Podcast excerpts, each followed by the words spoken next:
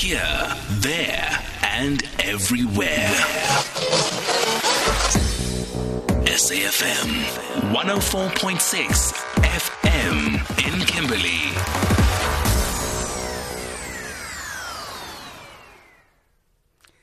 Okay, Atli, how are you this morning? I'm well, thanks. And how are you, Asanda? I'm good. Thank you so much. Oh, goodness. I'm so tired. I'm tired of talking about corruption. And our first story is Yeah. about that hashtag Gwede Mantashe, who's embroiled in powership scandal. So, an entrepreneur, Aldworth Mbalati, uh, gas to power entrepreneur, has uh, implicated two senior officials from the Minerals and Energy Department uh, who've confirmed under oath that they met this uh, entrepreneur Mbalati uh, and two alleged associates of Minister Gwede Mantashe and discussed a tender worth uh, billions. So Mbalati says he was pressured to engage in this corrupt scheme, uh, but then later his company DNG did not uh, d- d- disqualified for for this uh, particular tender. So, uh, what's what's uh, the story? Um, I think it's very sad to just discover um, the fact that even the way in which uh, tender process, in the ways in which they go about um, the tender process in South Africa, um, it's usually in a very corrupt manner, and uh, people are not given all of them given the opportunity to bid, and then a, a you know a successful one or one that's promising can be given the appointment. It's usually the case where a person is either forced to uh, to do something just so they can get the tender, or it's usually the case where it has already been organized who is going to be the winner. So I think the unfortunate part about it is that a person that is occupying so much power, if they do get involved in um, in, in, in corruption, then it makes it even more difficult then for um, the person to win the tender in a very legitimate way. So the fact that the tender cost about billion is also something that that makes me really sad because it means that it can be the case that um, a, a billion has just gone missing without anyone necessarily knowing what really happened. And even if you can try and hold them to account for that, it's something that's going to take a very long time for it to happen. So I think it's very unfortunate that um, every single time, especially in South Africa, people that do occupy positions of power, they're always going about it, going about like doing malicious things just so they can be able to um, generate money for themselves, as opposed to doing what they um, are supposed to be doing in the position that they're holding. And I mean, as to as you say, uh, it, it was uh, it did emerge in this case that first of all, it was a businessman associated with the minister Gwede Mantashe and a member of the minister's family. So it's been uh, identified as a lawyer Luvo Makasi and Vuyani Gaga, a business partner of Mantashe's wife. Uh, that's been identified as the two men that met with Mbalati.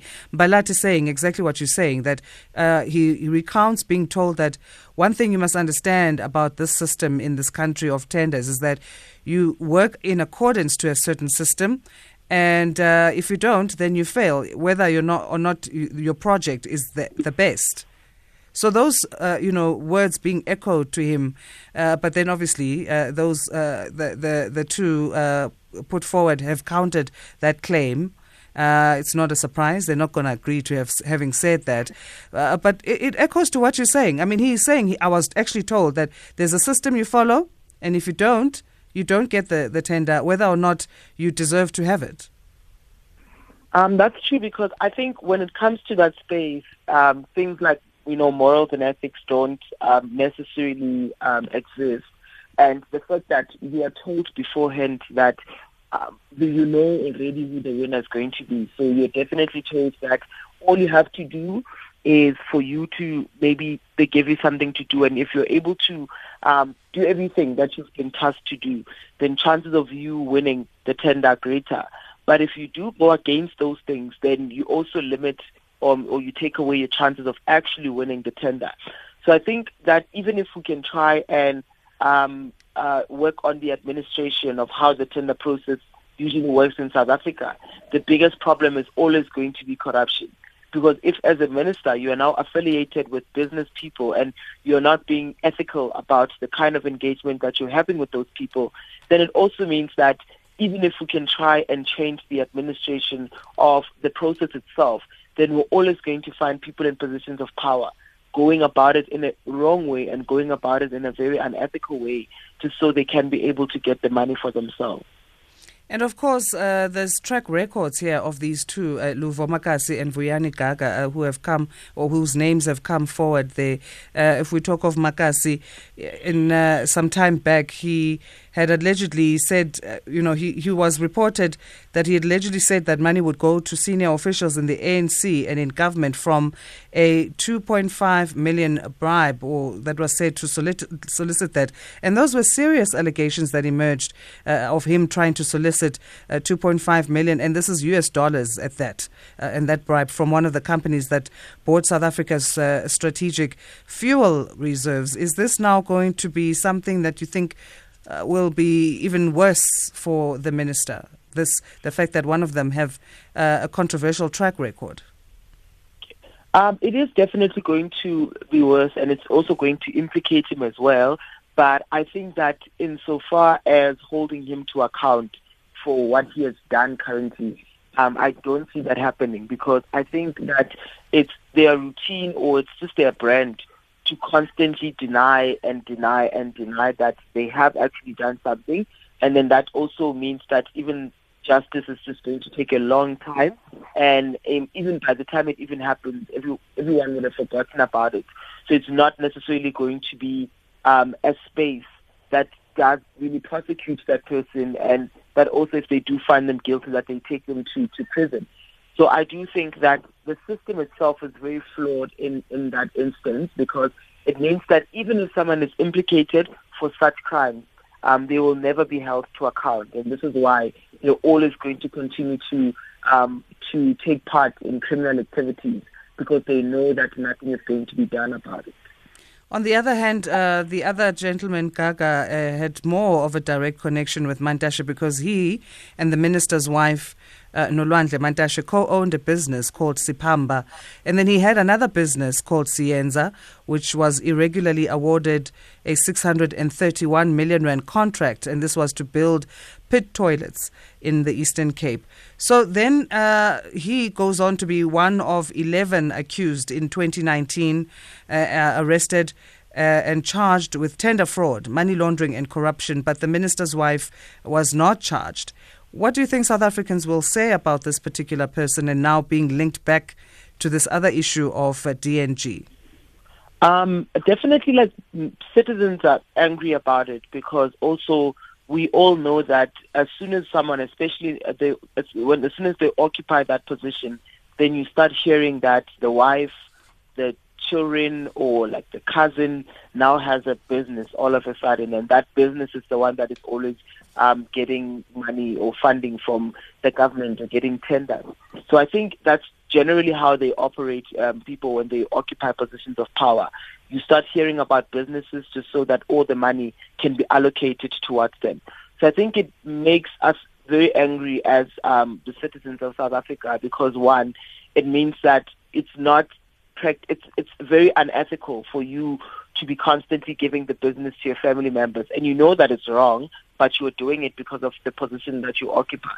But also, secondly, even when it comes to holding um, people to account, the fact that you are not even holding your own people to account, you're also being very, um, you know, uh, you're being partial towards your own people, then it makes it even more difficult to say that um, the process can be very ethical. So I think the unfortunate part about being in this country, and I don't know um, that even if we change the administration, would it really change? Because mm. if everyone in the system is already corrupt and that's the way they operate, they operate in a very unethical way. I think that even changing the administration would mean that removing everyone, and if we do also put other people in positions of power, then does it really mean that they're going to inherit those things? So that's my biggest concern that we can't even find a way where uh, we have people who practice in a very ethical way and people who, who are placed in those positions to serve the country. And then, I mean, the other question is why would somebody who was, uh, you know, in a fraud case of tender, uh, who was accused and then, you know, arrested for it, even having conversations of another tender after that situation. And there should be maybe a, a tender's offenders list. Shouldn't we have something like that in the country? I definitely do think that we should have it because if someone um, has been, you know, if someone was found guilty of corruption, um, I do think that they should be placed on that list and that they shouldn't be given the next tender.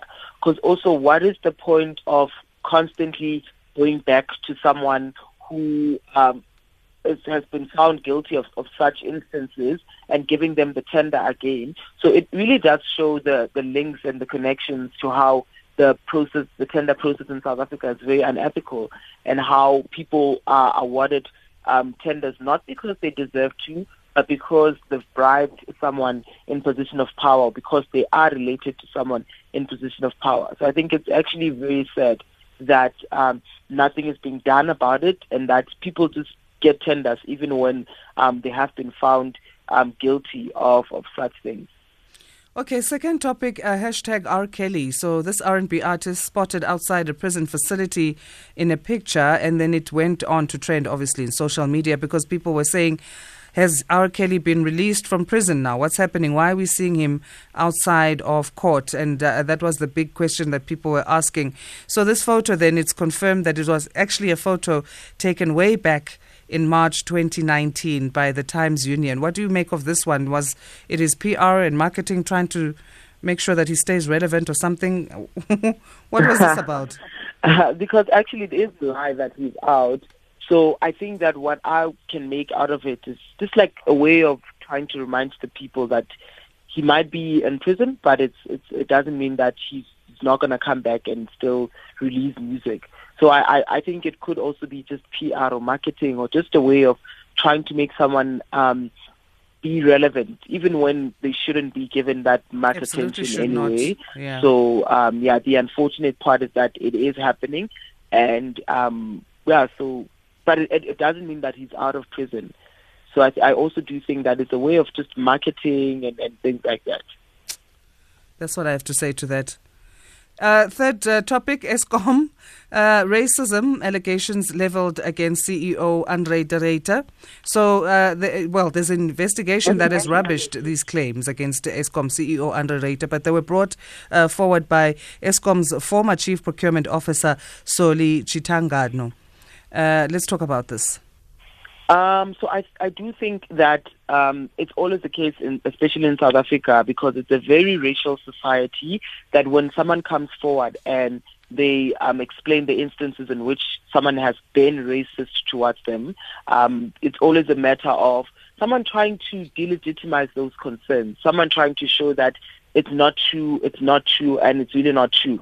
So I do think that the investigation is, is largely important because um, if you are in a ra- racial society, and we know how um, sensitive the race conversation is in South Africa, so I do think that the investigation being launched, is something that's important. And if he is found guilty, then he should definitely, um, you know, be taken to prison for that. Um, but knowing how things also go, how, how, how we do things in South Africa, it's usually going to be the case where he's going to be defended to the extent that now he can't even be prosecuted for um, what he has been um, accused of. So I do think that it's important for those things to happen, especially in instances where um, they've also even questioned like his credibility and the fact that he does use power to um, you know, be to to to pass like racial comments towards other people. And it's also just a matter of understanding that someone in that particular position, um, they need to set a precedent that even in instances where you occupy that position, it doesn't take away from the fact that if you are racist, then you ought to be prosecuted um, for that. Talk about a play in words there, a position of power, and is the uh, in in Eskom there who, who, gives us power. But anyway, so, uh, pun in that. Yes, very interesting. I mean, but also there's other things going on at Eskom. I mean, there's a deadlock in wage talks uh, between mm. the, them and unions, and they're now going to be mediated by the CCMA.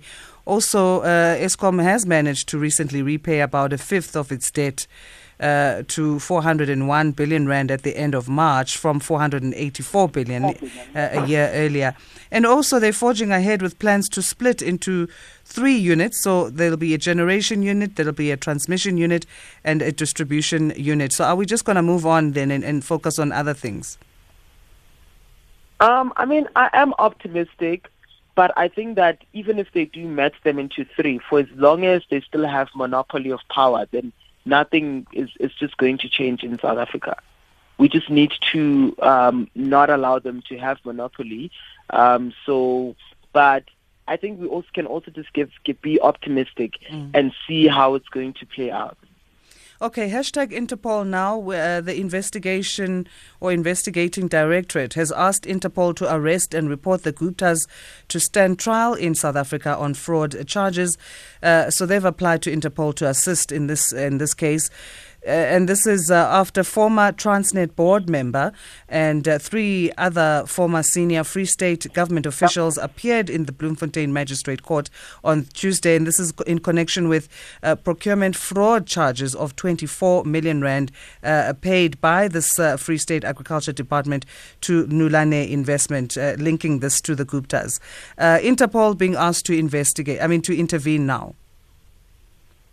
Um, I think it actually was um, that idea of have, of asking Interpol to intervene is important, and especially in trying to assist them to prosecute um, the Guptas and holding them to account. Um, so I think um, two out, we're likely going to get two outcomes. First one is that if they are found guilty, they will be taken to prison. Um, but also, I think the second one is that the instance where they can just deny everything and it can take a long time. So I think for me, mm. my biggest concern is just um, the time frame.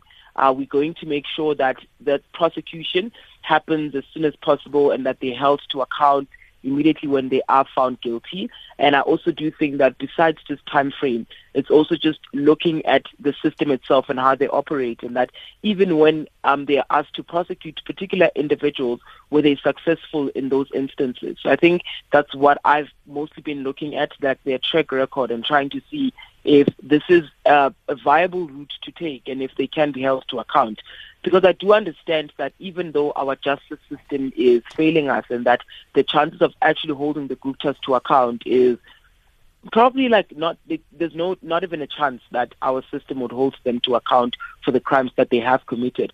So I think that I'm also just trying to give Interpol the opportunity to to um, to present itself, and I do think that it was a great idea that now they've asked um, Interpol to intervene yeah. in that situation. So all we have to, to hope for now is that they are held to account and that also just in terms of time frame, that it doesn't take a long time, it doesn't take many years for, for, for them We don't want another Zondo commission. Yes, definitely. we don't want that.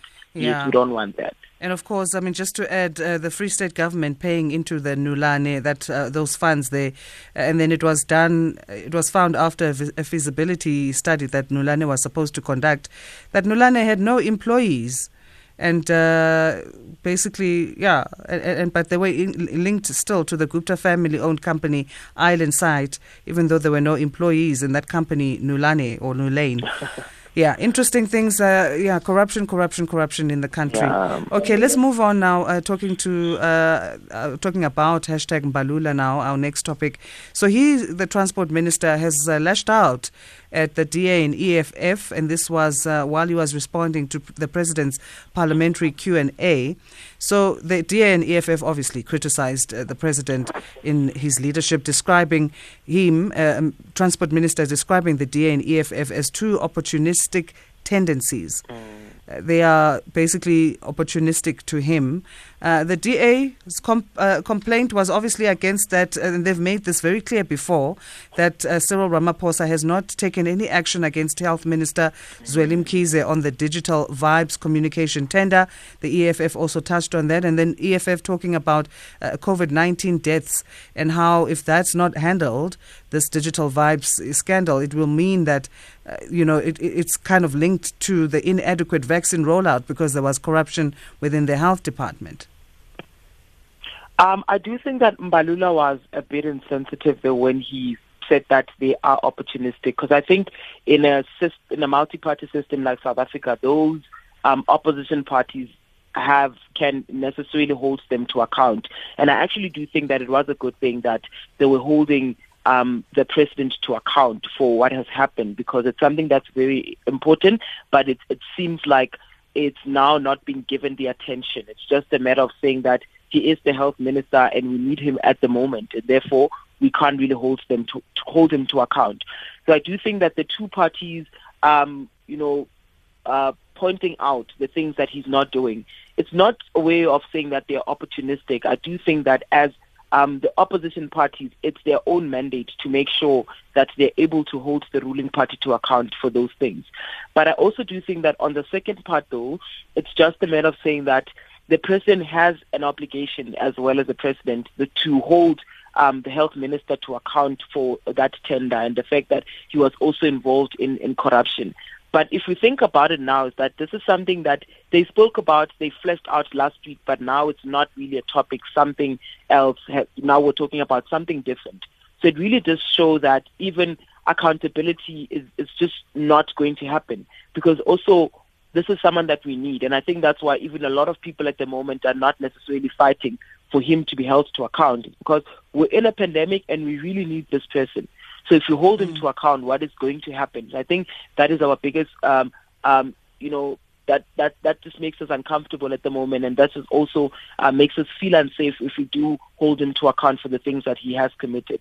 But I do think that Mbalula saying that the two parties are, are, are being opportunistic by calling out or pointing out the things that the president is doing is is, is not okay because I, I do think that it, what they're necessarily doing, they're doing exactly what opposition parties are ought to be doing, which yeah. is to hold the ruling party to account and criticize them in terms of how they yeah. are held to account and whether or not yeah. they take action. So Minister Mbalula saying that it's disingenuous as well for both the DA and the EFF to ask Ramaphosa to remove Mkhize from his position without following due process was another response that he gave to that, uh, besides uh, calling them opportunistic.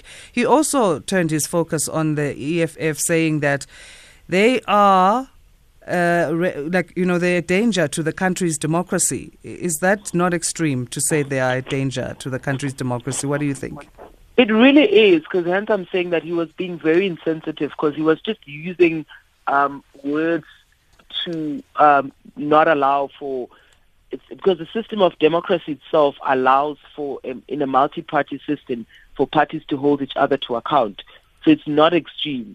If anything, what he's trying to do is um, just a way of not allowing the EFF as a party to also have its own say and to also hold them to account for the things that they're doing. So to me, it really was clear at that point that he was running away from accountability and he was just protecting um, one of his own, which is protecting someone who's in the ANC. Let's leave it there. Thank you so much, uh, Atlehang. Please have a great weekend. Uh, we appreciate you. Thank you so much, Asanda, and same to you. All right. Atlehang Molefe, social commentator discussing trending topics here on SAFM.